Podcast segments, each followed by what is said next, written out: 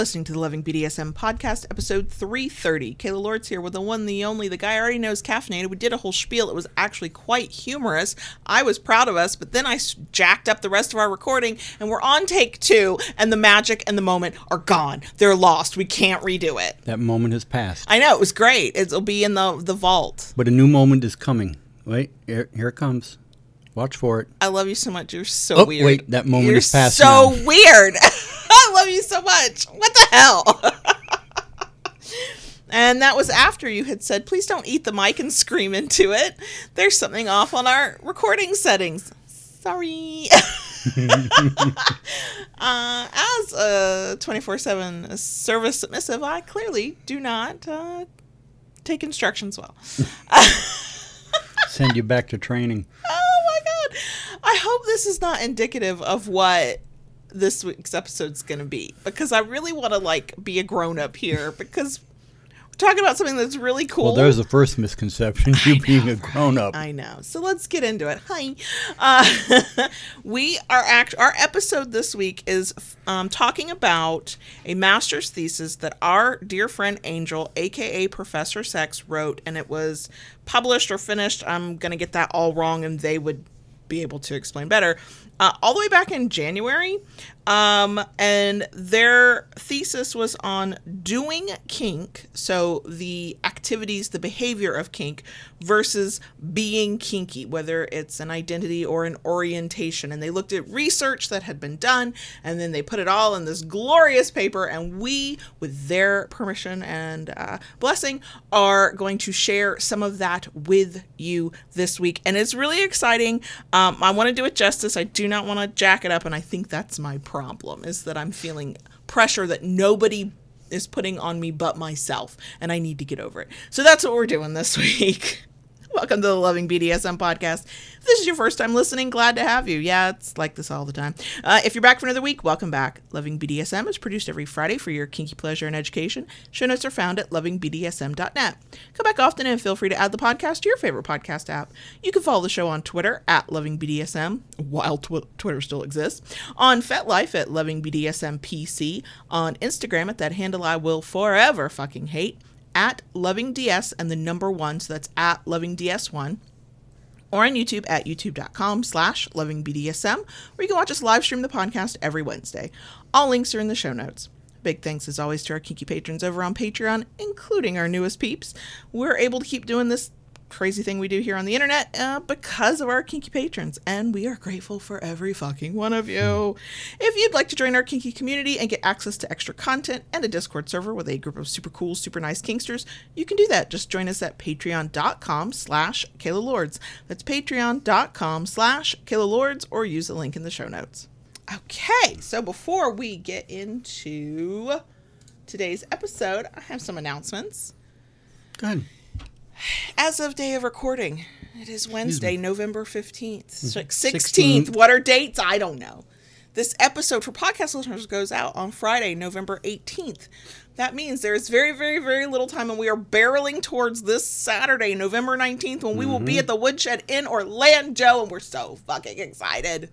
We're Yes. also very stressed about it. We'll bitch about that in the bonus section. It's fine. We're getting it there. We're going to make it happen. But Woo!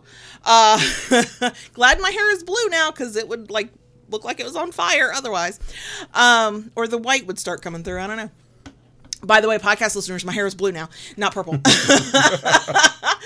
um, and so that is a free to attend event uh, for uh, legal adults, y'all. Uh, from three to seven, Orlando uh, Woodshed Dungeon. I'm just saying the words out of order. it's a, a vendor fair thing where you can go like buy kinky shit and apparently some non kinky shit as well. Just kinksters who happen mm-hmm. to, you know, make and sell cool things. Uh, we will be there. We will be debuting two new products. Correct. Uh, we will be showcasing some things that have not been available on the site for a while. Uh, and hopefully we'll be able to get them back on the site for the holiday shopping season. Um, we are very excited. Even if you can get to Orlando, we'll be in Orlando or in Florida and willing to make the drive to Orlando because believe me, not everybody is. We just made the drive to Orlando on Sunday and it was stressful. I feel ya.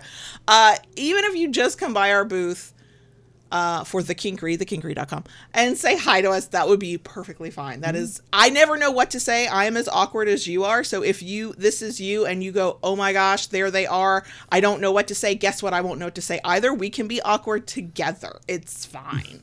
Uh, the last time we did this was pre COVID. Yeah. And I distinctly remember a couple of people coming up to us going, hey, you know, listen to the podcast, you know, blah, blah, blah. But I was really nervous, or my partner was really nervous. I'm like, you know what? I'm really nervous right now, too. It's fine. It's fine. We can we can be socially awkward together. Okay. I might be in performance mode because I will probably have been like doing my spiels on, you know, buy this paddle. This is what we're doing. Blah blah blah. You know, y'all know how I can get. Uh, so that is uh, this Saturday, November nineteenth, at the Woodshed in Orlando. It's very exciting. Next announcement. We finally fucking decided when the November YouTube Friday night hangout is. That's where we do a live stream in the evening at a different time than when we do the weekly live stream. And we hang out and we chit chat and we bullshit. And also we'll answer uh, questions um, from folks who are there at the live stream. That is what we do. That will be Friday, November 25th. Black Friday, day after Thanksgiving, and if you're an American who's keeping up with Thanksgiving, uh, we might even show off some of our kinkery products, especially some of the new stuff. Maybe. I'm working on it. Hopefully, you know, it's all sold and I don't have anything to show you, but we might do that too. Uh, and for those of you sadists who like to have me tortured, yes, I will be the willing victim and all of that. So, you know, whatever. But November 25th, um, that link will be out in subsequent newsletters when it's time for that. But I'm just letting you know because it's been uh, a debate every week for like two weeks of when are we going to do this? And we finally nailed it down And this it- morning. It was not the super serious conversation I thought it was going to be. It was, No. I think maybe this. And you went, yeah, that makes sense. Okay. I said, yeah, totally. Those those are very good points. Um, I'm fine with it. Let's go with it. okay. And the, the excitement gets to continue in these announcements because I am so excited for this. This week's episode is sponsored by Elegantly Owned. uh, a shop on Etsy. Taishu is the owner. He is frequently in the live chat on the live stream. He's a longtime patron, huge supporter of the channel. Also makes fucking amazing collars. If you in the past what year or two have seen a picture of me, video of me, and gone, I love your collar, it is from Elegantly Owned. I'm freaking love this, and I think I'm gonna say this right. This style that I wear is the Byzantine. I was looking at the Etsy shop today to see if I could finally remember the style I'm wearing. The collar itself, mine's purple, and then like the the, the silver chromy color. Um, that was gifted. That was sent as part of a review. I've I wear it all the time. Yes, Lola, you love it too. The um, lock I wear, it's a heart, and it's got like a resin covering on it with pink, blue, purple, turquoise. It's like a tricolored one. Uh, that I saw. I don't know if Taishu was like promoting it on Instagram or if I was just at a shop and I saw it and I DM'd him and went, I need to buy this from you. When, when can I buy this from you? So, um, and I have never, like, I'm so happy with what I have. I've never gone back to go, huh, I wonder if there's another lock I'd like or another chain I'd like or whatever. Um, but there's collars for your neck. There, I believe he still has anklets. I don't know if custom orders are currently available because it's a holiday season and it gets busy for people who like hand make shit. But I can tell you that if you shop now through December 10th, 2022, and use the code loving BDSM, all one word, you save 10% off. Yay! Also, if this is going to be a like a holiday gift, like a Hanukkah gift or a Christmas gift, uh, order early. Earlier is better than later. Um, nobody who's shipping anything anywhere can guarantee when the post office will get it to you. the earlier the better if you're trying to give this as a gift. Uh, the link is in the places. Please, please, please go check out Elegantly Owned uh, on Etsy. If you just go to Etsy, just search Elegantly Owned, all one word, it should pop up. But we did put the link in the places. Freaking love Taishu's work. Love Taishu. Not because he sponsors the the episodes, by the way. We've known him now for a long time. Uh, love my collar. If you've ever, ever, ever been like, I love Kayla's collar, mm, then you need to go to Elegantly Owned and like look around and see what there's, and all kinds of colors too. Like, yeah, I like purple, but there's like yellow and blue and green and like whatever color you like, it's probably there. Or maybe if you reach out to Taishu, maybe he can make it for you. I don't know. You should ask him. Just saying. Uh, elegantly owned. Use code loving BDSM, all one word, ten percent off through December tenth. Go shop. Go shop now. and Taishu says, yes, this is a Byzantine style. This is the kind. That's thank you. See, he's in the live chat today. Right? Appreciate that. Okay. Okay. So, hmm. as silly, goofy, and chaotic as I'm being, I want to try to be my grown up self with this week's topic because, for, first of all, it's somebody else's work that they kindly gave us permission to use for our own episode. Um, and a link directly to read this paper is in the places. Uh, it's like open access kind of thing um, through the University of North Florida. One of the 17 year old's choices if, if he doesn't get into his top choice school. So that's kind of cool. Anyway, um, so if you are a like a research person who loves to like know the fine details, likes to see who the sources are that are being cited, likes to read the actual data, because we're not going to go over the charts and, and pictures that are in here. Uh, it is available to you. You can go do that. And if you th- are a person who goes, nobody ever researches BDSM. Oh my God, you should see the uh, bibliography on this paper. Right. And I know that BDSM What, like is seven, eight pages long? yeah, BDSM is under research. Like, there's not enough research on it um, in recent years, although it's in recent years more and more research is coming out. But there's a lot more than I think people realize.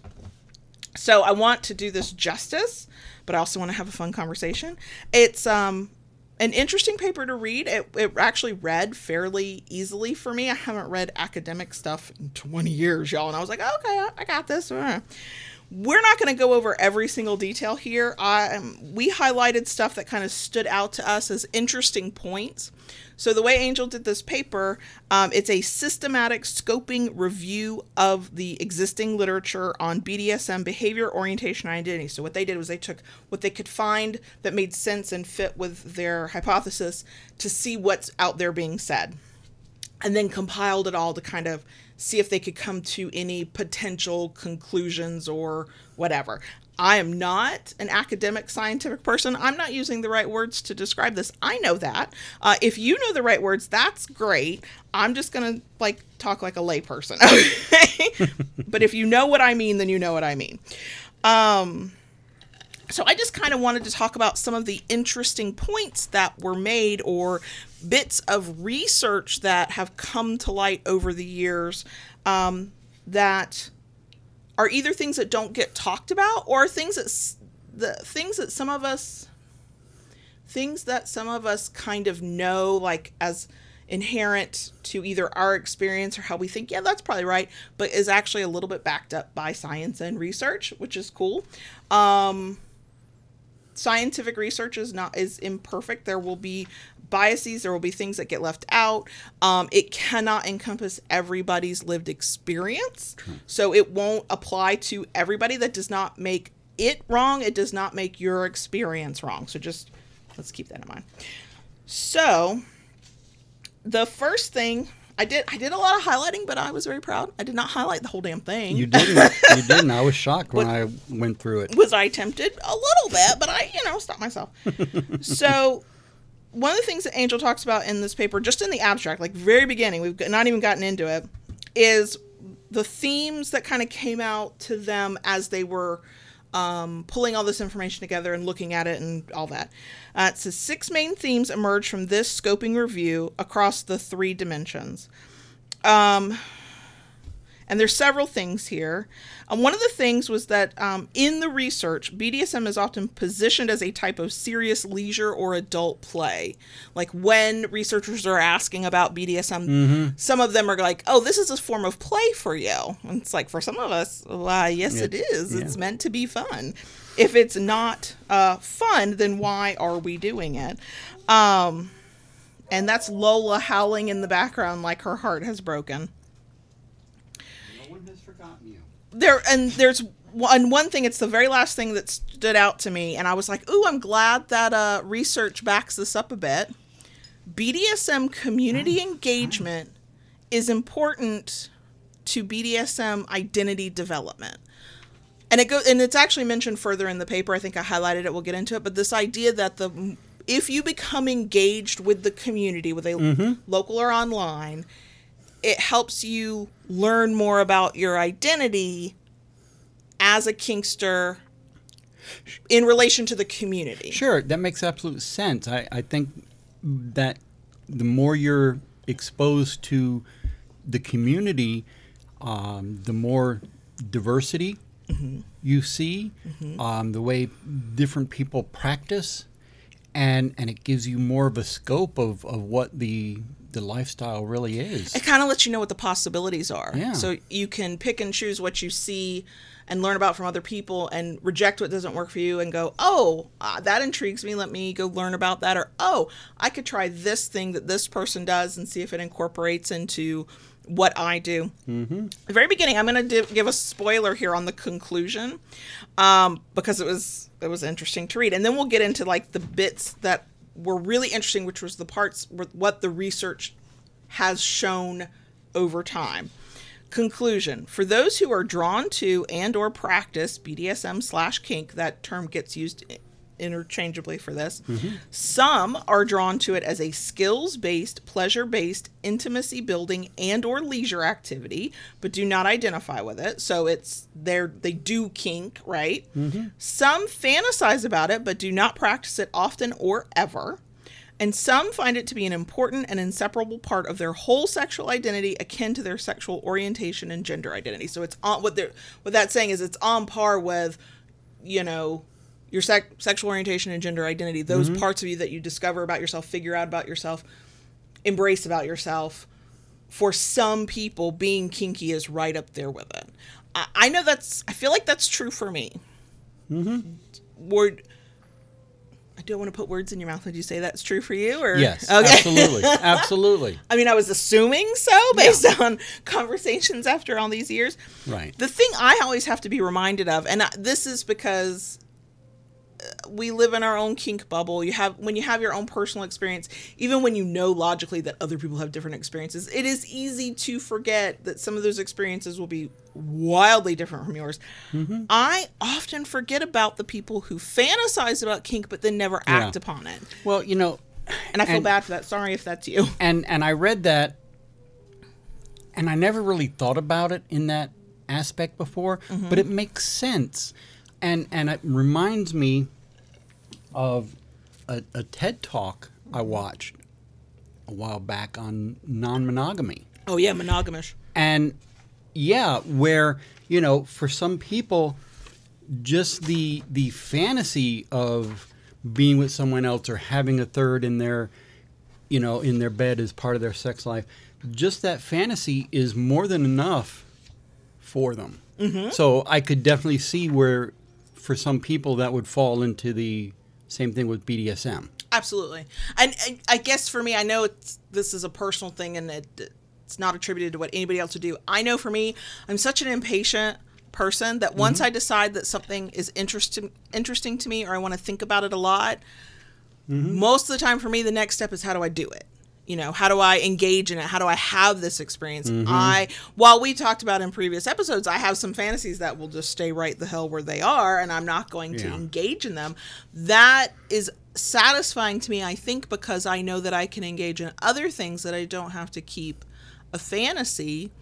And, you know, it is a valid experience to use your use kinky fantasies in whatever gratifying way and never engage them. And i think you can call yourself kinky. That's fine. It's not up to me who is really kinky and who air quote really isn't.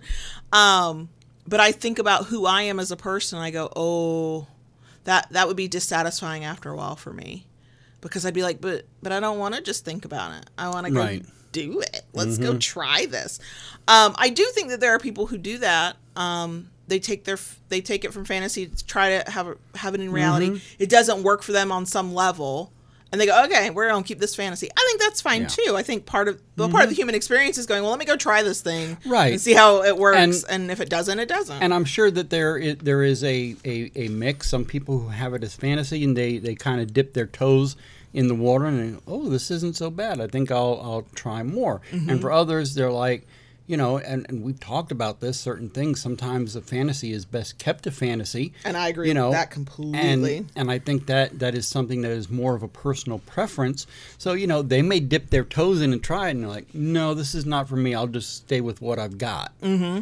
You know, and Yeah, I, I agree with that.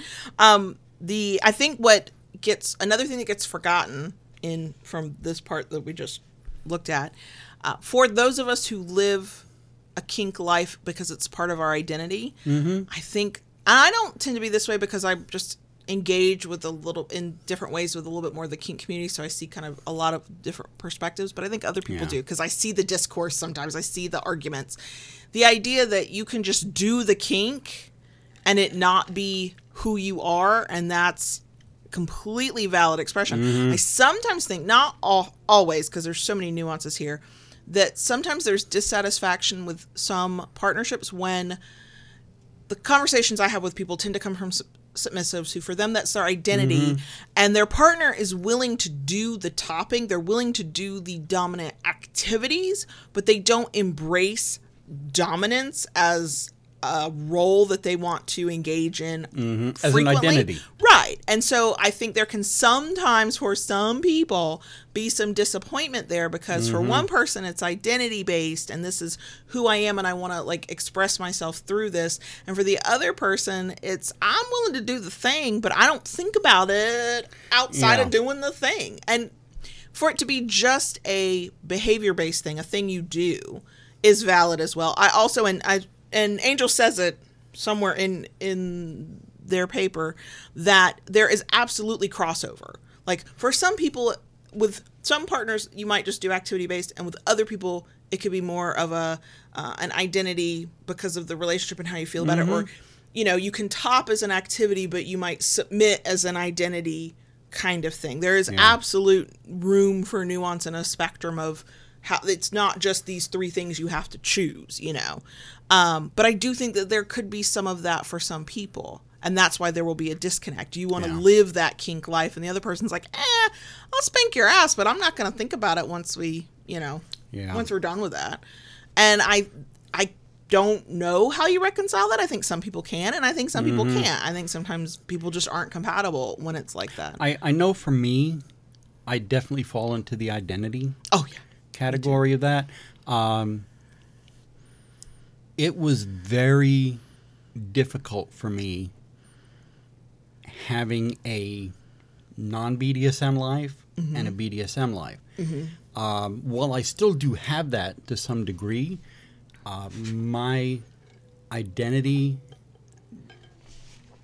f- falls well within the BDSM realm, and I am more comfortable there. i am too Um, matter of fact, so much so to the point that um, I don't do very many non BDS things oh with no people anymore. Now it's You know, nah. I'm, I'm I'm more likely to be found at, at munches and workshops and, and things like that. Yeah, this has nothing to do with BDSM, but it's kind of illustrative of your point. Uh, over this past weekend, we went to see Hamilton uh, at the theater in Orlando. It was amazing, and it, it was a Christmas present from my mom. Uh, We did not pay for those tickets; that would have been too expensive. But while we're sitting there, I lean over to you and go, because we can do some of that stuff locally too. We have Yeah. community theater here. I'm like, why don't we go do some of this more often? And part part of that is because I don't want to leave the house. Like let's be real.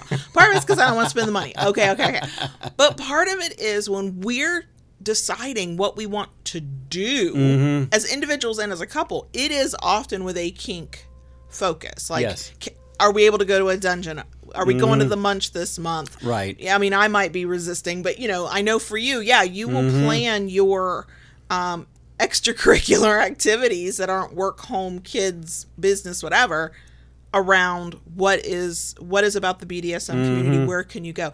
Is it because you just feel more yourself in that? I'm, world? I'm able to feel more myself. I mean, even even going out to have a cup of coffee, I'm more apt to meet somebody Mm-hmm. who is part of the lifestyle and sit and talk with them than I am someone who is non BDSM. I I mean I have forgotten how to talk to strangers over the years because I just don't do it often enough. But I know that I am most comfortable when I'm in a when I'm in a place where people know on some level, even if they don't know any of the details, that I'm kinky, mm-hmm. because then I don't have to censor myself or try to explain myself in ways that a non kinky person would, Would- would- accept or understand. Right, correct. Like I don't have to cut off parts of my life or explanations of what I do, I might still not go into it in a kinky crowd, but I know Right. that I have the freedom to just kind of, Mm-hmm. you know, exist. Yeah. Um, but I do think that I'm not saying it's a bad thing that we do it. I'm not saying it's a bad thing if anybody else is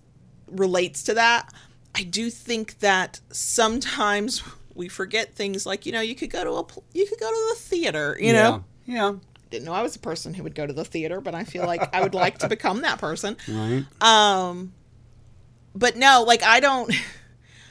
There are many reasons I didn't want to be a band mom for this now 17 year old who's about to graduate. part of it was some of those attitudes. I just don't have that kind of patience for it. But part of it was how do you talk about your home life or your work life or your relationship when for us, and this is not true of everybody who- mm-hmm. who's in, in into kink in some way, when inherently our relationship has a power exchange and I'm not going to walk around explaining to non kinky people. Right. I got to go ask my daddy for permission. That's just not a conversation I'm going to have, you know. Yeah. Whereas I could be in a I could be at a sewing circle of kinksters. Mm-hmm. We're not even there for for kink. But if I said I have to go ask my daddy what he thinks, nobody would fucking blink an eye. They'd be like, "Oh, okay, yeah."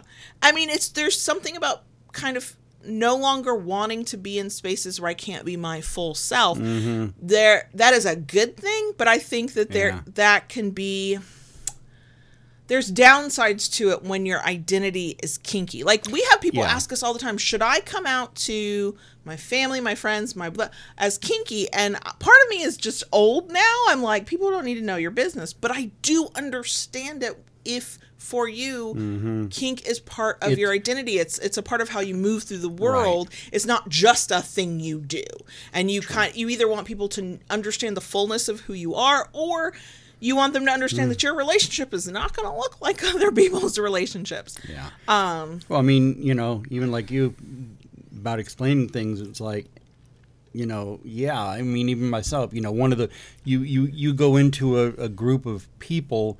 And, and I'm talking about non BDSMers, you know, and, and one of the big, you know, well, what do you do for a living? oh my god Uh, well, I make weapons of mass destruction. I have a lifestyle podcast and, and YouTube channel. I know there's a lot of like there's a lot of translating in your head how you can say it in a way that either won't bring Right. unwanted questions or judgment you just don't have fucking time for. You know, like there are certain spaces and I cannot wait to get to the bonus section because I had this moment Uh, this yeah. week, but Yes, I, it's did. not germane to, to this paper, so I'm not going to bring it up here. Um, and it it was difficult. Yeah. it was very difficult. Oh, yeah. And you know what? That's a choice we make. Like we, some people Hmm. do very well staying very anonymous, and they just keep it to themselves. And sure, it's their entire life, and if some of the people in their lives knew, they would be shocked, right? I have I don't know if it's personality, I don't know if it's age, I don't know if it's just I'm too tired to give a fuck anymore. I just don't want to have to do that, so I mm-hmm. just don't.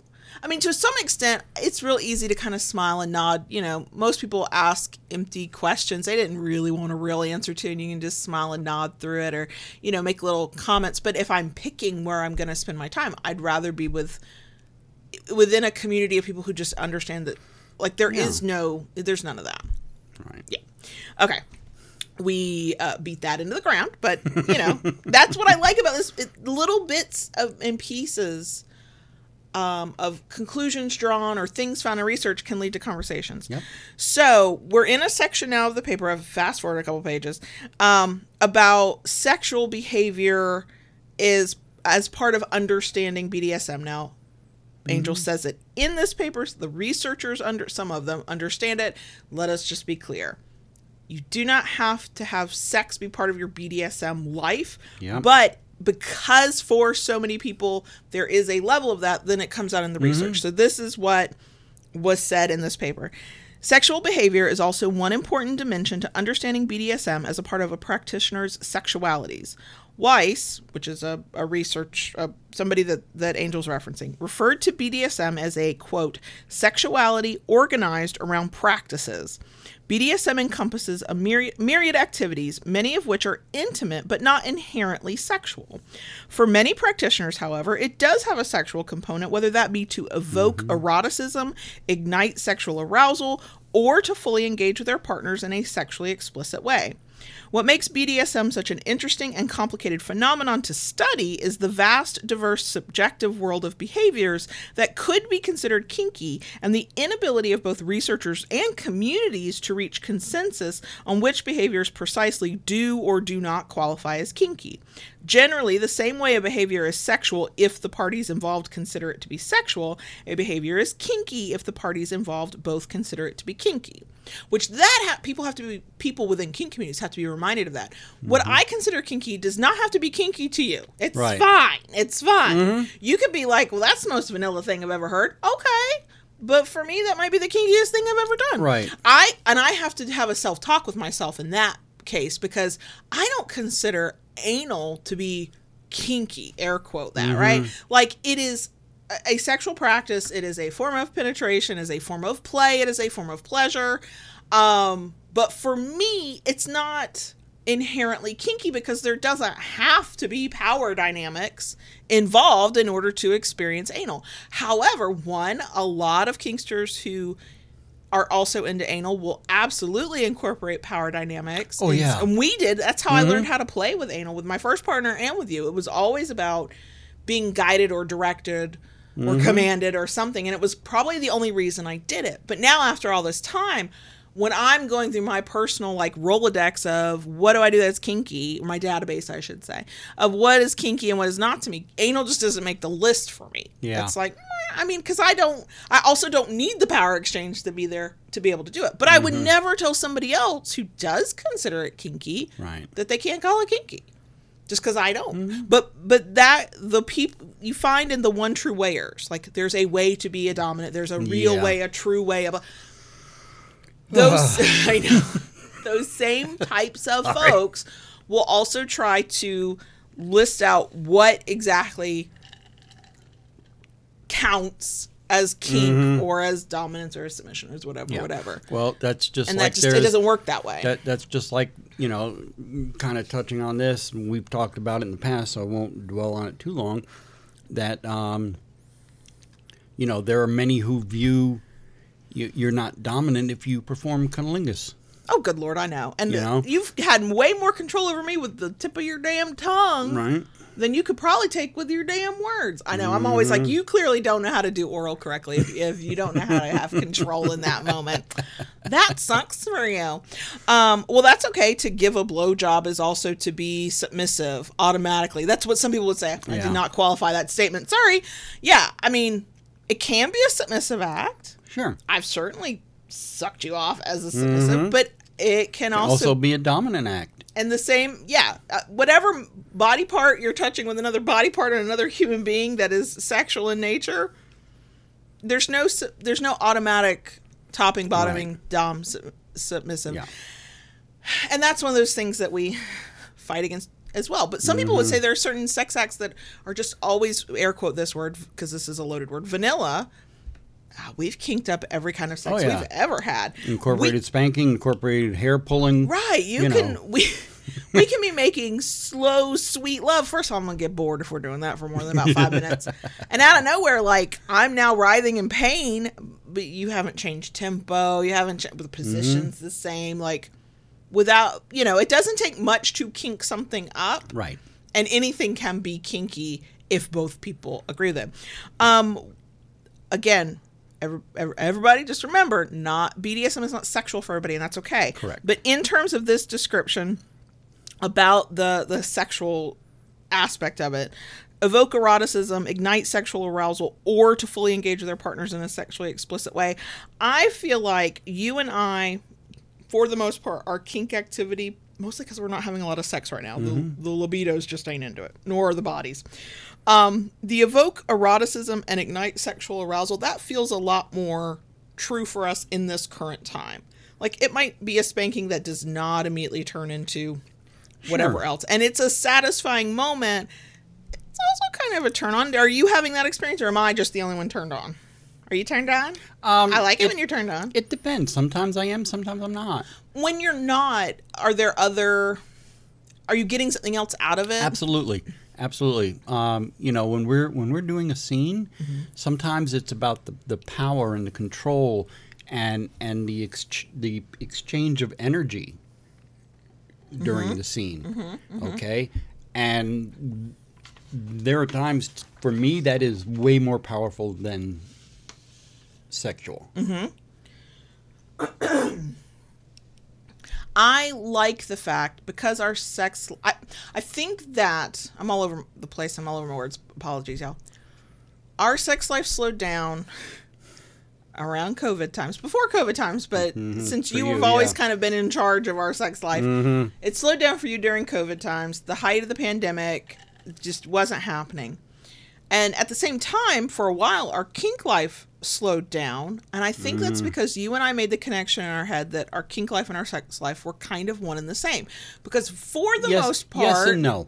For the most part, when we got kinky, it usually ended up in sex. Mm-hmm. And the same things that were preventing us from wanting to have sex were also preventing us from really having the time or energy to want to do kink things. Yeah. But also, if we kind of knew that there was going to be no sex at the end of it, why then start the kink? And we finally had the like sit down, come to Jesus, as my mama would call it, Mm-hmm. and discussed it and parsed that out and went, whoa, whoa, whoa, whoa, whoa. Okay, neither of us is really interested in sex right now. It's fine. This is fine. But what I'm missing, like, I'm not missing your dick, even though I like your dick. It's a mm. lovely dick. I'm missing a spanking. I'm missing a paddling. Right. I'm miss- Those are the things I'm missing. And we have that conversation, and now we, to the best of our ability, make a lot more effort to get the kink activity Right. And I never feel like something's missing sexually. I mm-hmm. enjoy the kink activity for the kink activity's sake because there's an intimacy there and there's a connection and there's that moment that we're kind of reminded of who we are. That will not be true for everybody because we are dom sub. This is not a top bottom situation. We're not like that. This is inherent for us. So, you know, I I don't I my body responds. It's an erotic thing. My I am aroused after a spanking, mm-hmm. but I'm not ready to fuck, you know. Right. And I'm I'm took off some pressure, you know, of knowing that yeah, I might be aroused. It's there for me because that's mm-hmm. how I relate to kink on on one level. But I there's not the expectation Right. of sex when one or both of us are just not into it right now. And I think that that's for us in a kinky relationship because of how we deal with, you know, our our preferred kinks.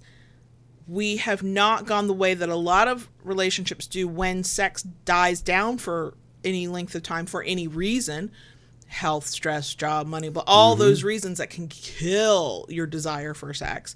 It's like I I don't I miss it because it's a point of connection Yeah. and you know our sex life was good when we were having regular sex. But if I'm picking, I'm going to pick the kink every time. Yeah. Oh yeah. That's going to mean more to me. Um, and I, I think because of the fact that we have that connection and, and that point of connection is so strong. Mhm. Mhm. I think it would be if there were bumps and uh, rocky places in our relationship, I think that it would come through there Right. very clearly because when we're feeling disconnected from one another 10 minutes with your hand or a paddle and my ass and we're mm-hmm. not 100% right but part of it is Definitely on the right track. Right. And, you know, I wonder because kink is part of our identity, not just a thing we do, it's not just because we did a thing together, that I think it's also that we experienced our side of that kinky activity in a way that's fulfilling for us as individuals as well. Yeah. Which again goes back to I can absolutely see a disconnect and a and a sticking point for for folks in relationships where one of you it's your kink identity and the other it's just a thing you do because you're willing to do it you're into it but it's not part of your identity if your mm-hmm. identity says i need to have this spanking because it will make me feel my dom or sub self in this moment but your partner's like but i'm not i don't i don't need this. It doesn't it's not doing anything for me or i'm not in the mood for it right now. You know again i think we get to to places where it's, you're gonna have some hard conversations and you're gonna have to either learn how to navigate that together or mm-hmm. decide if you're compatible enough. Right. I am not going to say that people that relationships where one person is a, it's kink identity and the other it's activity behavior can't come together and make it work. I think you absolutely can, but I can see points from our perspective where if one of us had a different viewpoint on this, it would be more difficult. We can't just reconnect in 10 minutes over a spanking if one of us is not feeling that as a point of connection in some way, you know? Okay. Um, I wanted I highlighted this because it is interesting to me. I do think I would one day, after I do my own reading on it, have a longer conversation about this. So I don't have a lot to say right now, but I do think it's an interesting point that I highlighted. We fast forwarded again. Um, this is in talking about sexual orientation um, with kink because there are some, you know, some people have said, should I come out as kinky? And that's very similar to, you know, somebody who might be thinking about coming out as gay, coming out as lesbian, whatever. Applying a broader definition to the concept of sexual orientation, some have argued that orientation can and perhaps should cover additional sexualities, BDSM slash kink among them. Researchers and community members alike do refer to some practitioners as kink oriented. I can see why this could be controversial for some people, um, because uh, coming out as gay, bi, lesbian, trans, those identities, like people to this day still suffer serious consequences, you know, threats to their life, threats to their health, threats to their well being. Yes. Do they get to live in that house anymore? Um, do they still have a job? Can they still go to school? Like those are serious things. They there are hazards to coming out uh, within the LGBTQ plus umbrella that may not exist at the same level mm-hmm. as coming out as kinky. Now, I do think there would have been a time, not in the not too distant past, that similar hazards, not the same, not a one to one, similar hazards might have existed for kinky people because you were a deviant. The DSM, the the Yeah. Bible of psychiatry and psychology, said that you basically were a deviant, needed to be medicated or put away or you know whatever. So. Mm-hmm. I think there was definitely a time, and maybe even in some places, it's been ages, but there was, I cannot remember what country they were from. There were a couple of people who would email me periodically to like ask questions or whatever. And they would say, in my country, this is illegal. Like mm-hmm. it, I would, I could mm-hmm. go to jail. Like, you know, Right. so I, I think that's an interesting conversation to have, especially because there are some of us who look at the way we relate in relationships and the types of relationships we need to be in in order to be happy and satisfied. That's part of our identity. I do think that conversation is fraught, especially in a modern world where it appears that more people under know about kink even if they don't understand it, and more people are kind of accepting all because they read Fifty Shades of Grey. That's not necessarily true, but I I can see why people within the LGBTQ plus community might be like there might be pushback there. I can definitely see it, but I think that's a really interesting conversation. And if anybody knows any books, videos, anything that that talk about this uh, in depth, like send send those links my way because that is something I would really like to talk about. As long as I could stand the fact that people would really be pissed and I'd have to deal with being yelled at in comments. Um, so there we go. Um, I want to. There's so much, and we've already been talking for a while. I want to try and get to some um other things. This is this is a really good paper, and if you're if any of this has like been interesting to you, you should totally read it. It's an easy read. Um. Okay, so there was a part that talked about understanding sexual identity, um, and we're talking about I, you know, sexual identity, but using the mm-hmm. it under the talking about kink specifically, and they said that there's it's about understanding how sexual identity develops, and that there are four phases, and so then applying this to kink, the phases are awareness, exploration, deepening slash commitment to it and then internalization slash synthesis where you kind of take it on. These stages describe the process of one learning or becoming aware of something different about themselves discovering others like them and joining community exploring alone and within the community and eventually internalizing this understanding and integrating their identity into their larger sense of self. Uh yes. That we all have different experiences of Sure. this but like for some people are like i think i was always kinky. I was always turned on by rope or whatever. Yeah. and some of us are like i didn't this is me. I didn't know it existed. I watched a kink movie and didn't even know it was kinky. That's me. Hi y'all. Uh, and then like lightning bolt in my 30s oh i'm totally into this regardless of when that part like that's the part that will definitely be different for everybody. When did you figure it out? When did you kind of go what? Mm-hmm. but then you start exploring it. A lot of people explore on their own especially with kink. Yes. and alone until they're finally ready to explore with a partner which is fraught. I mean you tried to explore with uh, your ex-wife and got shamed for it and so went well okay guess we're not doing that. Um, some people are single and figure out they're kinky and then they have to go through the holy shit how do i find a partner who's Right. into this? We have those conversations a lot around here. Um, and i you know yes this this is about understanding how your sexual identity develops but absolutely it completely 100% overlaps with with a kink identity. Yeah. again i think that goes back to being able to make an argument about orientation maybe even though that is a, a sticky topic okay um okay i thought this was interesting i'm gonna try and get through it kind of quick i don't know that there's a lot to say about it Okay. but it is um, under a, a section about BDSM. Angel talks about researchers who detailed five features that characterize BDSM and distinguish it from non BDSM. Because you have to remember, this paper is Angel taking all of this research and kind of synthesizing it kind of all together to say what does it say or show. So here they are, kind of quick. First, a pre negotiated exchange of power between two or more participants. Um, the second is role play. One, I hate the idea of role play. Two, I feel like we live this life, but when I can take a like fifty thousand foot view of what we do, I could go, okay, it is role play. I don't want to have that philosophical discussion because it's my bias is it's inherently personal. This is not a fucking role, but also do I do I stop behaving as a submissive to go be a mom, to go to the grocery store to do those things? Yeah. Yeah. So let's be real, right? Um the third feature is characterized by consent. Um, BDSM behavior is often marked by exaggerated, intense sensory experiences, potentially involving pain and emotional degradation, often for the purpose of sexual arousal. However, the community makes an important distinction between actual violence or abuse and the pretend violence that BDSM practitioners engage in. Um, fourth, BDSM often has a sexual component. However, not all BDSM encounters are inherently sexual. We've had that mm-hmm. that conversation. BDSM encounters are typically incredibly intimate, even if only during the scene, requiring clear communication and the establishment of trust on the part of all players Yeah. involved.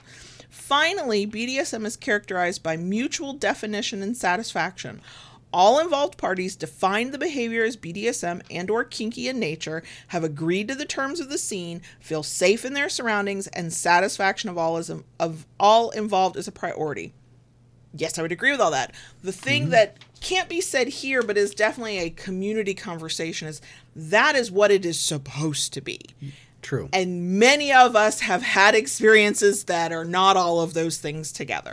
Um, that is that is all too common, but that is not okay. Like consent is a hallmark. Some level enough trust that you're like this person's not going to Jeffrey Dahmer me, right? Like that level of trust minimum, right? um and I think yeah, two people can come together and have an experience that they've agreed upon what it is, and I think they can walk away with different meanings of it for themselves. But in the moment, they agreed that this is the thing we're doing, and this is a BDSM scene, and whatever we do in that BDSM scene, we have now defined in this moment as BDSM. Even if outside of this scene, it wouldn't look like anything. I thought that was a really interesting summation of like how do we know it's BDSM from a research perspective, a scientific perspective. That was really interesting. Uh, there are so many things here that I want to do that I feel like are we am I talking too much? Um, and I want to I'm gonna skip a lot that was really good, y'all. It was really, really good um, because there were some interesting things found in research that I think some of us, especially if this is your identity, would go, yeah, that tracks. But I think those of us whose identity is not often uh, forget about um, or don't think about, so then are surprised when they hear it. And I just want it to be said. Now, here's one thing that um, has not about that, but is like how common is BDSM? How not common is it?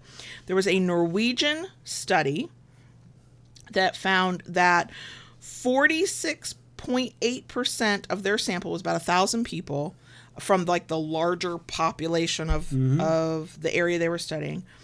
Um, 46.8% of the total sample had done at least one BDSM behavior, and another 22% reported having fantasized about at least one BDSM behavior in the past. Um, Of those, though, so the doing, the behavior, the the kinky sex, the whatever, that is more common than the identity part, which I don't think is a shock to most of us because it says among those who had done BDSM in the past, only 229 of them, so a fraction of that total, uh, reported any sense of identification with BDSM. So, kinky sex acts, kinky activities, kinky play may be a lot more common amongst a broad the wider broader. population. Mm-hmm. And then it's those of us who are like yeah but this is my lifestyle and this is my community and this is what i do. We're we're the minority of that. So i say that to say when you're a person who's like is any am i you're brand new you're a baby Kinkster, and you're like am i the only one in this town who's kinky no no you're not i don't care how rural you li- place you live in and i have lived in some rural places you're not the only Kinkster. you might be one of like a handful that claim it as your identity and want community and are gonna would love to go to a munch but no, no, even a certain, maybe especially out in the middle of fucking nowhere, gotta do something. when the lights go out, it's boring out there. so I like that as an example of, like, in this case, that would be almost 69% of people, if you like extrapolate that, who have at least thought about a BDSM thing. That's not that's that's a huge majority of people. Um anyway, I wanted to find these interesting things that um were said about different ah ha, ha, ha, about different communities that we don't talk enough about and we you and I don't talk about it enough because we do not have enough experience to say anything meaningful or helpful okay? We need to, to listen to the people who have this experience. So we're talking about in this case I think we're in the yeah BDSM is orient BDSM is orientation as fantasy. We're talking specifically about BDSM here. Uh, Yule and colleagues, those are the people who did whatever this research is, explored fantasy and masturbation habits among asexual individuals. Asexuality is commonly associated with a lack of sexual desire. Mm-hmm. However, asexual individuals were just as likely as allosexuals to fantasize about BDSM and fetish themes. Mm-hmm. Other research has demonstrated that the BDSM community has a unique draw to asexual individuals since, despite common misconceptions about BDSM being a hypersexual community, BDSM centers direct communication, non sexual intimacy, and other types of connection that make asexual individuals feel safe and validated. This could explain the draw of BDSM fantasy to asexual individuals. Now, I cannot speak on any of that from a personal level, not even going to try. If you yourself are asexual and are willing to share your own experiences in comments or wherever, please feel free. Don't think you have to, though. Um, but that all, like, I don't know anything about being asexual. I'm all like, that makes total sense to me. Hmm. Because the misconception of BDSM is we're all running around naked and going buck Right. wild, fucking anything that moves. We're mm-hmm. not. Um, and a lot of people, because for them it might BDSM might be sexual, will assume that it is sexual for everybody else. We have a lot of those mm-hmm. conversations. Yeah. Whereas But then, can, but then again, that comes from you know places like Tumblr that perpetuates the, those images. Fifty Shades of porn, Grey. you know, um, even erotica. Mm-hmm. where and most most erotica is meant to be sexually you know arousing titillating, It's- Titillating, it's, yeah. meant to be sexual but if your only experience with the fantasy side of bdsm or some level of reality is from an erotic perspective it is very easy to forget that that's not the case Right. and i feel like the reason i can go well of course that makes sense to me. I like to see that the research has been done and you know it's Mm-hmm. Like quantifiable and it can be like stated here you know in this kind of space. Um i think i understand that not i'm i'm not asexual but i understand more how bdsm can be absolutely not sexual even as it's extremely intimate because of the experiences you and i have had recently with it. Mm-hmm. We stay connected through BDSM when we can't connect sexually. Because It's, it's the trust mm-hmm. that goes into it. Mm-hmm. There's the, mm-hmm. the layer of commu- level of communication that goes into it. You know, so yeah, there's there's a lot of different strands. Absolutely. Absolutely. Okay. Let's see. There's so many there's so many good things I highlighted. So many things. Um the other Okay. Okay. Oh, okay. So there's a little bit here. There was some discussion about using BDSM as exploring your own gender identity, which makes a lot of sense to me because how many BDSM community events have we gone to where outside of that moment, that person would tell you at least, I'm a man, he, him are my pronouns. But when they interact with the community, they would not necessarily tell you that, Yeah. right? Um, research uh, from 2016 says research on masculinity exploration amongst lesbian, bisexual, transgender, and queer individuals who practice BDSM. Uh, this person found that these individuals use BDSM practices to explore their own gender expressions and gender identities, explore their connections to their partners, and disrupt traditional notions of masculinity, masculinity largely without the presence of masculine bodies. I like that. I mean, we've talked about this before, and this is like not that level. Again, this is not um, a perspective we can speak on credibly. Listen to people who who would fall under these identities and you know share links if you've got them and if you are this person feel free to share what you're comfortable sharing um but we've had like just when I've I said it and I was not the first per- person to say it. I think I saw somebody else say it somewhere out on on the internet somewhere. But we've said it a few times. Daddy's not a gender. Daddy's a vibe. I don't I don't care what your gender is. You can be a daddy. You can be a mommy for that case. Right. You know, you can be a sir or a master. I've seen a lot of people, at least in the online world, who take those trad air quote this traditional roles and turn it on their ear and make it fit them instead of trying to make themselves fit it. You mm-hmm. know, it you don't have to be masculine or a man to be a daddy. You don't, you know, or a master or a sir or whatever. Mm-hmm. It's about and I this makes sense to me that queer people and people who are figuring out their identities, whether on a gender side or a sexuality side, would use BDSM and then would go, yeah, we're gonna, as we've talked about many times before, make the label fit you. Don't, you know, Yeah. take the label you like that that feels right, and you don't even have to justify why it feels right if you don't right. want to. Um, there was there's so much. okay, here's one, and I, we have. excuse me, try not to cough into the microphone we did when we did Kinky Book Club in 2021.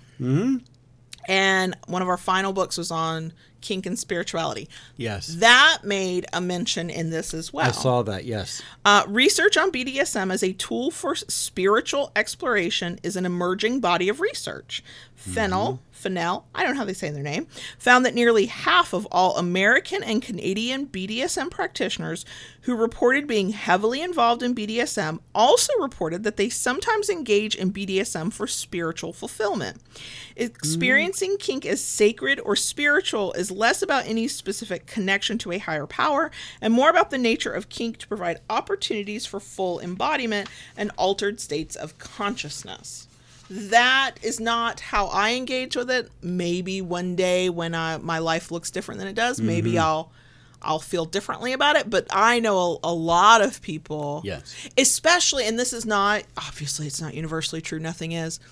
I have found that it tends the people I tend to see that are talking about kink and spirituality tend to be long-time practitioners. Mm-hmm. Like they've gone through phases of, "Ooh, this is fun and exciting. Let me do kinky things with as many people as I can, or as much as I can with my existing partner or partners."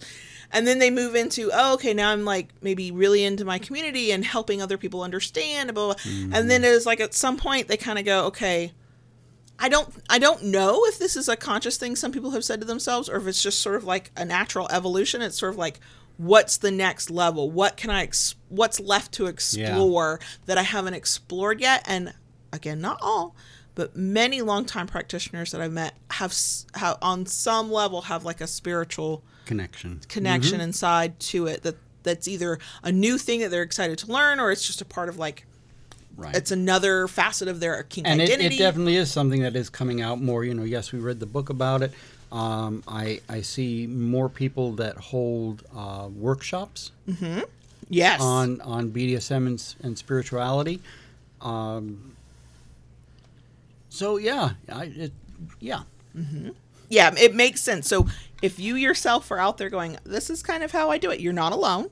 Definitely not alone. If you are a person who's like, I've I've done as much, you know, figuring myself out. I'm kind of, I wouldn't say, I don't know. if Maybe some people might be bored and looking for another way. Um, or just somebody who's like, I want, I want to go deeper. I think Yeah. for many, not all, the spiritual side or just the altered consciousness side. I still do not recommend chasing subspace because I think you're going to be disappointed more often than you're not. Uh, especially if you're still relatively new to who to even figuring out your own kink identity and figuring out partners and like all of that. Like I just I I it makes sense to me. So will I be 60 at some point and wearing, you know, whatever is is classified as hippie clothes at that point? That'll be 30 years from now. Uh, and communicating with the AI chip in my brain to find an altered state of consciousness through through impact like maybe, maybe. I'm down for it, maybe. But maybe not. I might be a person whose feet are firmly on the ground and I never can do that. I could see you. I could totally see you. Oh, Yeah. there would be incense burning in the background. There'd be some like candles burning. Yeah, yeah, tinkly twinkly music in the background. You'd be umming, you know, like, and so, there'd be something. There'd be chanting. I'm sure of it. I'm sure of it. And uh, would I be roped in? Yes, because what he'd do is go, okay, baby girl, we're, this is what we're doing. You consented. This is what we're doing. And I'd be like, oh my god. And I, who have, who try to be respectful, but sometimes forget myself when I'm very comfortable, would probably have be rolling her eyes, going, okay, are we done yet? Like, I don't know. I don't know that I would have a transcendent experience, but maybe. maybe I'll trip acid and then you know. Except we we don't play when when we're not sober. I know. so uh, the last few pages, I think I ended up um, highlighting a lot, and Yeah, there were some did. more things, and it's all. Oh, I have. I have uh, screwed up my the order of my pages. I'll have Yeah, to fix yeah. that later. Um. Okay, so here's some information about uh, destigmatizing BDSM that research is attempting to do. It says in laudable attempts to destigmatize and depathologize BDSM and those who practice it, research into the characteristics of BDSM practitioners frequently compares kinky folks to their vanilla, non kinky counterparts in the general population to establish evidence that individuals who practice BDSM are not in some way maladjusted compared to those who do not practice. Truly understanding those who practice BDSM, however, also requires taking a more in depth look into the community and examining the nature of practice of or the association with BDSM based on role identity. Role identity is one of the most important components of BDSM community building. One drawback of this emerging area of research is the oversimplification of most researchers' approach to examining role identity. BDSM practitioners frequently emphasize the importance of understanding the many roles present in the community and the important differences between them. However, even if that is acknowledged by researchers when data is ultimately analyzed and presented, roles are frequently collapsed into two categories dominant and submissive, or sometimes three, they might mention switch. As such, the data presented may, in many cases, not accurately reflect the nuance of the BDSM community and those who practice. I think that was an interesting point about the while researchers are trying to show that we're not all, you know, twisted freaks who are coming for your children or some weird shit. Um, the there's an inherent flaw in the way that it's done because trying to quantify something that literally lives in pardon the expression a shade of gray. Like 50 shades of gray and Yeah. doesn't even come close to it you know? Um here was another good one. I want to i want to i do want to read this and it because it's about dominance and submissives and then i think what we'll do is we'll s- hold on i don't want to lie to you. There might have been a closing thing that i was like yes that is really good. Um i want to make sure i don't lie to you Okay. No. Okay, I want to stop. I'll we'll stop here with this dom and sub thing because this is so closely tied to who we are. Okay. So this is the research that goes into the little bit of research that's been done on role identities: dom, mm-hmm. sub, top, bottom, blah blah blah. Okay. Oh yes, yes. I see. That was interesting. Mm-hmm. Okay. Dominants were found to exhibit more active coping strategies, i.e., taking action and active problem solving, were more likely to have a secure attachment style, greater acquired capability for um, suicide. What that means is fearlessness of death and pain tolerance. That. Uh, there could be a lot of questions about what that means, and that's like a whole other section. So, if you're like, what? Like, go go read the whole article or whole paper. Greater desire for control, extroversion, self esteem, and life satisfaction, and had less difficulty than switches when explaining their relationship styles to outsiders. Dominants were described by BDSM practitioners as empathic and nurturing, attentive and responsible, exhibiting a desire to take control, and an ability to do so. In most cases, researchers found that dominants were also more likely to be men, and more BDSM participants who are hmm. people of color were more likely to be dominants slash masters. Now, first of all, this already shows a problem with the research because how many of us know dominants or may be a dominant who's like, I that no, I'm I'm a hot ass mess. I'm not some of that. I'd love to be some of that. These are like some of these are like I the ideal versions. These are like dominance Yeah. at their best. This is mm-hmm. what dominance is. But the reality of human beings is like, oh, we're flawed, and it might we might have some of this and not all of this, or we might be working towards some of this and not be there mm-hmm. yet. I was fascinated by and and again, research is based on how many people they can actually get to participate as well. So there it can be skewed, but I was really fascinated about more BDSM participants who are people of color are likely to be dominants. That is research apparently out of 2021, so that's really new research. Yeah. Um, now, submissives. uh, Now, oh, let me back up before we go into submissives. How do you feel about that, like, definition, loose, use that word a little loosely, of Mm. what it means to be dominant based on what the research shows? Are you like, uh, yeah, sure, that's me, or mm, no? I, I think well, I, I think that's a good part of it. Um, you know, it it tracks for me um, as far as you know having um, coping skills, um, ability to make decisions, and and you know look over problems. Um, the nurturing, empathic side, yeah. Mm-hmm. I, I think that tracks, but it it also kind of narrows it down. Sure. And this one paragraph, it's not even the whole paragraph, part of the paragraph is a compilation of what all kinds of different research has found when looking at what it means to be a dominant, Mm-hmm. kind of put into one and going, okay, the research says if you put it all together, this is what Yeah. a dominant can You know, be or may be. Now, that being said, you know,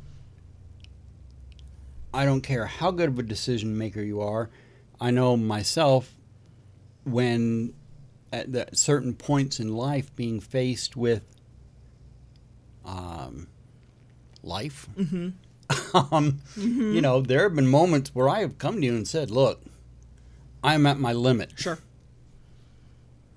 and I cannot do any more." Here's what I would say, and I don't think this is just a dominant thing. I think this is ooh, a healthy human being thing. Recognizing your own limit, admitting to your own limit, and then asking for help.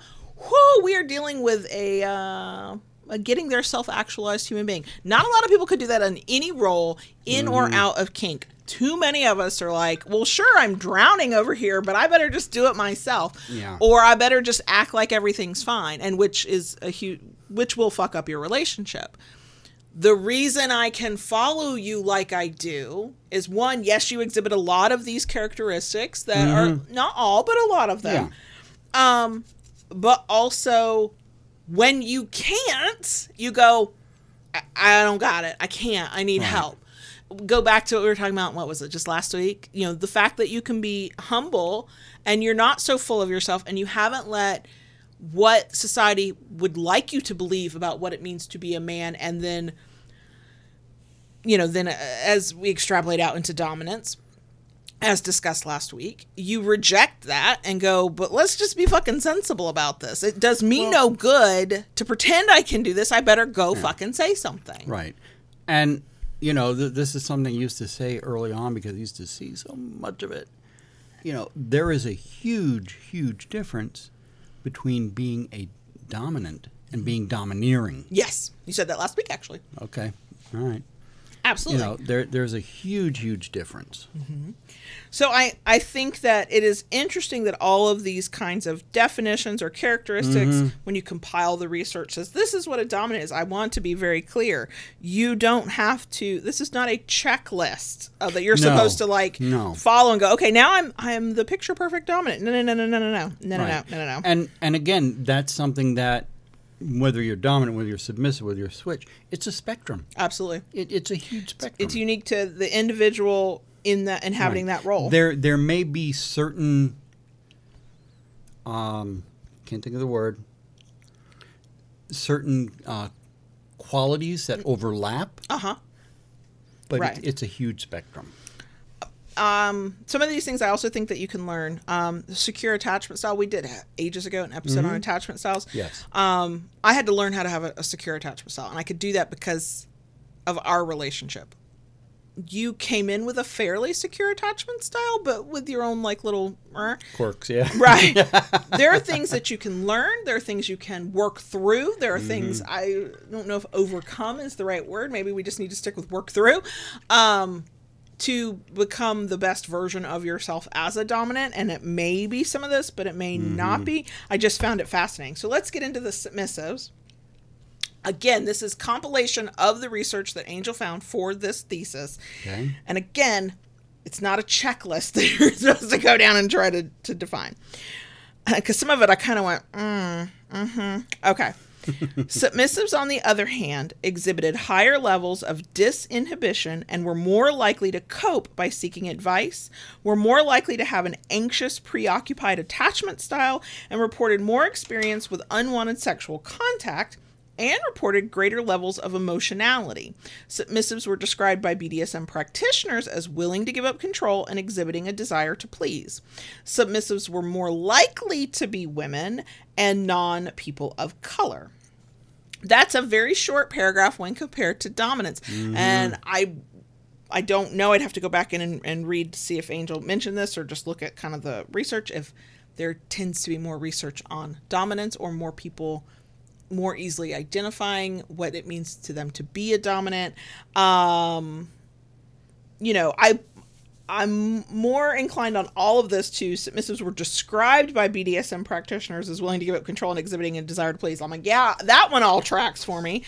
Um, when I'm reading about, you know, higher levels of disinhibition and likely to cope by seeking advice and an anxious, preoccupied attachment style, I, I'm like, yeah, what the fuck has happened to them in their life and their relationships? And here's what I would go to. If you are a person who has unknown, I did this unknowingly been your submissive self. You didn't have the language. You didn't know what you're doing. This is just how you engaged in relationships, mm-hmm. and were walked the fuck all over by people who were not. You didn't even know you were doing anything kinky necessarily, or maybe you did, and it still happened. You know what? Yeah, I got an anxious attachment style. I've been treated like Yeah. shit, you know, because what came mm-hmm. naturally to me, if if I'm inserting myself in this, Right. because this is exactly what happened. What came naturally to me got taken advantage of. I got used up and burnt out. And also lots of trust issues because I was looking for something that I didn't know I was looking for. I was a type of person I didn't even know existed that I could be that type. And I went through shitty relationship after shitty relationship before I one figured myself out and two figured out, oh, this is what a, a good, safe, healthy partnership partner mm. can be, and this is where my standards need to be. And even then, you can go through all that and know all that. And God knows I've met plenty of submissives who have still, you know, found that dominant that's just nothing but a, a walking red flag in a parade of red flags, doing twirlies with their red flag. Like, yeah, I, I bet they've got some anxious attachment styles. Um, and of course, if in the research, okay, which is not necessarily reflective of real life, more submissives are women, then yes, they probably have m- had more unwanted sexual contact, which then is another thing you have to like deal with as part of like right. your experience in life. Uh, switches, you are not completely left out. This is proof there's not enough research on you, though. You Yeah. you got a shorter paragraph than submissives. When studied, I think that's Angel's way of going, you're not studying them enough. When studied, switches were found to be high on disinhibition along with submissives and high on active coping strategies like dominance. They were similar to submissives regarding reports of experience with unwanted sexual contact and found it more difficult than dominance to explain their relationships to outsiders. I bet I could see that. Switches are also, according to research, more likely to be queer. Really? I thought that was fascinating. I mean, I don't have any like insight into Yeah. it. I just thought that was fascinating. Um, the final thing to say about doms and subs: dominance and submissives exhibit, according to research, dominance and submissives exhibited similar levels of relationship satisfaction. Switches were not included in this analysis. Empathy, honesty, humility, openness to experience, agreeableness, conscientiousness, and altruism, and equally described many benefits of their participation in slash identification with BDSM. Fun, variety, community, pleasure from pleasing others, improved relationships, psychological release, freedom from day to day roles, personal growth, pleasure, and arousal. So we're on different sides of the slash yeah. but on some levels we're having it in an idealized version we're having similar experiences which i think that makes sense like um, freedom from day-to-day roles psychological release pleasure and arousal pleasure from pleasing others most people go oh that's just a submissive thing but no as much as you like getting what you want you've said many times publicly you like it when i get what i want Mm-hmm. because then you get what you want. That's usually how that works. there is so much in this paper Yeah, that was is. so fascinating. It really is not the hardest read at all. Like I promise you, if you're like, I have never read an academic paper, I think you could get through this. It's fairly plain language. If you're like, I want to know more about those damn studies, there's a bibliography. Uh, there's a good chance a lot of the studies are probably behind paywalls, but maybe not all of them. I don't know. I didn't go clicking on all the links. Um, ultimately, yes, for some people, they do kink. For others, they are kinky. But Right. as Angel said, like earlier, there's an overlap. It's like for Sure. you know, and it can be partner dependent, it can be role dependent. You know, I do. Mm-hmm. I would. I would really like to. If I'm feeling brave, maybe in the new year, because we've already figured out our topics for the rest of the year, I would not mind learning more about the idea of kink orientation Mm. and how that can be reconciled like as a sexual orientation similar but definitely not the same as the lgbtq plus community and see you know those kinds of conversations. If, if there's a book i can read somebody point me in that direction. Um, and i will i will go look at angel's resources and see if there's something i can read there too. Um, that's a fraught one though. I said that before. I'm gonna say it again. Um, none of this like answers like major questions. That actually i mean in the end angel was like here's what i think you should research we need more research on this which is kind of part of the point of what they were doing with with their thesis here. Um, but there is research out there and Yeah. research can never paint the full picture because there's not a lot of room for nuance but it is fascinating. It is kind of validating to know that hey we're being researched in positive ways whereas not that long ago it would have been for negative um, to you know, prove we were really deviant. Um, but yeah so it's interesting um, if you want to like really get like all the details and not just what i skimmed through Right. um, link is available. It is available. You don't have to pay to to access this. You can you can read it for free. Um, and if you're fancy like us you can print it two-sided. Get your highlighter out. Uh, thank you to angel um, Yeah. for allowing us to use this. Um, i'm not really sure that they're listening to the podcast a lot. If they are if they are hi i love you. Um, they've had a, a brutal 2022 um, so some some serious tragedy in their personal life, and I think about Angel all the time. Yeah. I need to text them, but I suck at texting people. That is my downfall. Um, but yeah, this was fascinating. I'm so proud of, of Professor Sex, uh, Angel, for doing it. Um, yeah. So we will do. Uh, I hope it brought up some thoughts for folks, conversations you can have, things you can There's think about there, for yourself. there's a lot in there, There's a lot in there. There's Yeah. a lot in there. Yeah. and I mean, you know, yeah, the the time that we've spent on it I could we could do double for some of the things Oh, I yeah. passed over that I'd, I'd highlighted. Absolutely. Like, I was reading it and I'm like, "Eh," and I was like, Yeah. shit, I've just highlighted a whole page. And then there were like a couple pages. I went, oh, okay, that wouldn't. It's interesting, but it wouldn't be part of a discussion. And I was like, okay, good. I'm not actually just highlighting the whole fucking thing. but yeah, there's Yeah. it's it's fascinating to me. it is. Um, it's it's a little bit validating to see it studied in that way. It's imperfect. Mm-hmm. It some of the findings are they track with my experience anecdotally.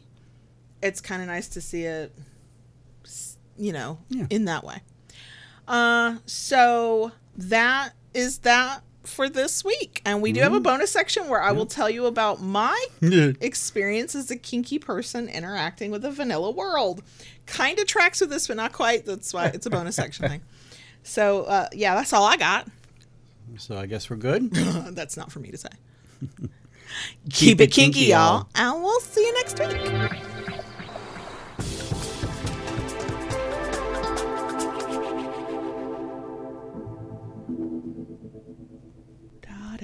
Yes, can I talk to the crickets, please? you can. Thank you. Not even going to give you a hard time this week. Thank you, because you want to watch me twist in the wind as I tell the story, don't you? Yes. Oh God. Okay. So we're getting ready for the vendor thingy. I don't the shopping extravaganza uh, at the woodshed on Saturday, and over the weekend I go, holy shit! We have not a single sign, banner, nothing that says our name. So if you just wander into where we're gonna be, we found out we're gonna be in the purple room. I'm very excited. Um, you won't know you're looking at the kinkery. We don't have shirts and we hadn't gotten that far in life. Like we're just, oh my God, we need to get a banner. And I originally tried to go online because you can get them printed up fairly inexpensively. And I was like, okay, fine, I'll pay for like fast shipping if I have to. Um, and one place I couldn't get like next day or, you know, three day shipping or whatever. And one place I could, and it was so expensive. I went, there's no fucking way in hell I'm paying that. So I look at JB and I go, well, there are a lot of print, sign, graphic companies here in town. What if I do that? Now, here's what's hilarious. All I wanted was a white banner about two foot by three foot with the Kinkery logo. And I'm thinking of the word the Kinkery because that's the biggest word on the logo. I'm not thinking about the other words on our logo, like BDSM playthings. And I'm like, look, I'll have to upload the artwork. If they refuse to do it, I will roll my eyes, but also, okay. This is a long shot. This, I mean, maybe we're not meant to have a banner. So one place never got back to me. Okay.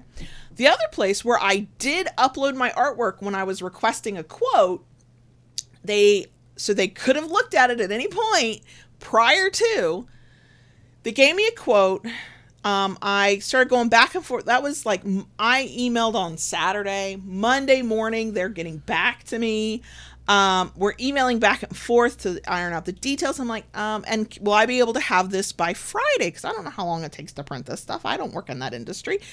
And they're like, oh, you can have it by tomorrow. I ended up getting it that day. They got it printed when did I remember that the phrase BDSM playthings is smack dab huge on our logo? As I was driving to go pick up the banner. So I'm like, oh shit, okay, we're gonna play this off. We're gonna play this off. If they give me shit, if they're mean to me, they don't fucking matter. And I get to go home to my daddy and I get to go home to, you know, our kinky toys and like, they don't matter. It'll be fine. But I'm sweating. Then I didn't tell you this part. JB. Uh oh. Where they were located downtown, Yeah. I almost had to parallel park. Ah. I don't parallel park, and nobody wants me to parallel park. I was able to pull into a spot, and it was fine. I didn't have to like pretend I knew how to parallel park. But I was like, oh great. down a one-way street in downtown and the only avail and it was I had just gotten my hair done and it was starting to rain and I was like so I am sweating going in there. So walk in and I give them my last name. And they're like a little confused at first. I think normally you give a business name and I did not do that. and the first person went, I called out to the other person, went, oh, the order for insert my last name. And they go, they say my first name, which they mispronounced. I corrected it. And they go, oh, the one that made us chuckle? And I know I'm blushing at this point. I know I'm, I'm definitely sweating and I know I'm blushing. So he pulls it up and he goes, Actually, you ordered one, but because of our print thing, we had to print two. You're getting a second one at no charge. It's, you know, two for one. And I went, Oh, thank you. So we have two now. he, opens it up so I can see the print quality. That was when I was reminded that the colors you see on a computer screen are not necessarily the colors of a thing. Um, but that was fine. I didn't care. You'll be able to see it from a distance. You'll know it's her name. He opens it up so I can see the like the kinkery and then stops before you get to where it says BDSM playthings. And I go, yeah, that. And I understood what he was doing. He didn't want to. He rolls it up real, real quick. And I, he went, yeah, we, we got a chuckle out of that one. I said, well, I'm not going to lie to you. I remembered what's it's written on that logo as I was driving over and I wasn't sure how things would go here. and uh, he goes, he goes, well, well, we, we, I'll be honest, we don't usually print things like this. I said, well, I'll be honest, I usually order online. He said, but as long as there's nothing graphic, uh, we'd probably be okay with it. Because I said, you know, yeah, I would kind of like to have a local place. There's some things I'd like to get printed that are text based that I usually print myself. I said, I don't, I don't do graphic on these kinds of materials. And they were, well, you know, we're fine if we saw toys. We just don't want to have to print anything with people using those toys. and I went, well, okay, that's fair. Then, as I'm standing there sweating and still like beet red to the roots of my very blue hair, he goes, Well, you know, when I worked for another company, we got a job from uh, a group in the area that did a magazine. He said it was gay men, and that's fine. I don't care what people do. And every time he would say anything that was like, kink, BDSM, gay, any of those words, he immediately went, whatever people do is fine with me. And I'm like, yeah, me too, me too. Uh, and it was a pretty graphic magazine. So we took the job. We just printed it at night so no customer could possibly walk in and see what we were doing. And I went, well, I think that's fair because, you know, people freak out and, you know, it's stupid, but they would. So I went, okay. I said, well, if I have other things to print, they there would not be nudity. Um, there would not even be people. I don't usually have that kind of stuff anyway. Uh, they were like, well, I said, you know, and I would send you the artwork, and if you told me you couldn't print it, you know, uh, okay. He's like, no, I think I think it'd be fine. He goes, we know people use that stuff, and we don't care. And again, and we don't care what other people do. It doesn't matter to us. It doesn't affect us. And I went, you know, that's how I look at it. It don't affect me, so I don't have to worry about it. I said, look, consent is important in the work I do and in the life I lead. So if I send you artwork, I'll let you consent to whether you're going to print it or not. It's fine. But I promise you, there won't be any naked people. and they would have kept talking to me about the printing of the, the explicit with nudity gay magazine if I hadn't picked up the things, been like, okay, well, I gotta go. Pick, like, I gotta go. Thank you so much for all your help. I get in the car. I pull out safely because you know, technically, air quote, parallel parked. I immediately called JB and I'm like, let me tell you what the hell just happened. It was uh, fascinating and stressful because I really did expect to walk in there and them to be to go what the fuck is this? Or please don't ever like send us your orders. No i did not expect to talk to middle-aged couple. Uh, not quite old enough to be my parents but definitely like i thought i tracked them as older than me talking about how as long as they don't have to look at anything graphic they probably print it. They don't read text. There's too many things i gotta print. They wouldn't read the text i would send over anyway and that they got a chuckle out of the kinkery, peculiar oddities, and BDSM playthings. And I think the moral of the story is I think I found an in-town printer for some of our stuff, and we got two banners for the price of one. That's my story. But also that's why I just like to deal with kink companies, kink people. Because I really did not know what reception I was going to get. I really didn't. Mm-hmm. I really, I mean, they had all the opportunity in the world because they got the artwork. And yeah, I I will think find it a little hilarious if anything I ever send them is so risque they have to print it at night though. okay. So yeah, that was my adventure. It was. That was my adventure. Yeah. And that was that was all on Tuesday. So Tuesday I dropped the 13 off at school. I go get my hair done. That's a 4-hour operation. I go uh, I finally get lunch after being in there for so long. I go pick up a prescription. I go to the chiropractor. I go to pick up the banners. Have I'm almost sweated the blue right out of my hair. I swear to you. And then I go pick up the kid from school, and I was like, "Well, that's been a day." and then I came home and started making more products to get us ready for this weekend. Mm-hmm. Oh my god, it's wild. It's it's wild. Yeah. So, yeah, I um I don't know. Yeah, I think I have a printer. Cuz there's some information cards we put with some of our products that I would like to have professionally printed, and I'm going to need to make new ones for some of the new products coming up that I wouldn't mind having professionally printed. Um but yeah, they they've assured me that they wouldn't read the text anyway. I'm pretty sure if they see it coming from me, they're definitely not. Right, the right, text. right. So yeah, that was I was like I, I didn't think I'd walked out of there making friends, but I did feel like they would not clutch their pearls Mm. if I walked in again. So that was interesting. What have you got for bonus action? Not a lot. You just been busting your ass, man. I have. Working like I left yesterday morning. Before I left, you were already out in the shop, which that's Mm-hmm. typical. I came home after dropping after picking up the kid from school. We came Yep. home. That was four something by the time I got home. You were still working. Yeah. You came in because you worked like that, but it was your night to make dinner. And normally we coordinate. If it's if it's our night to make dinner, you you have an easier day. Like we don't usually do that to one another. But it was your night to make dinner, especially since I was gone for so long.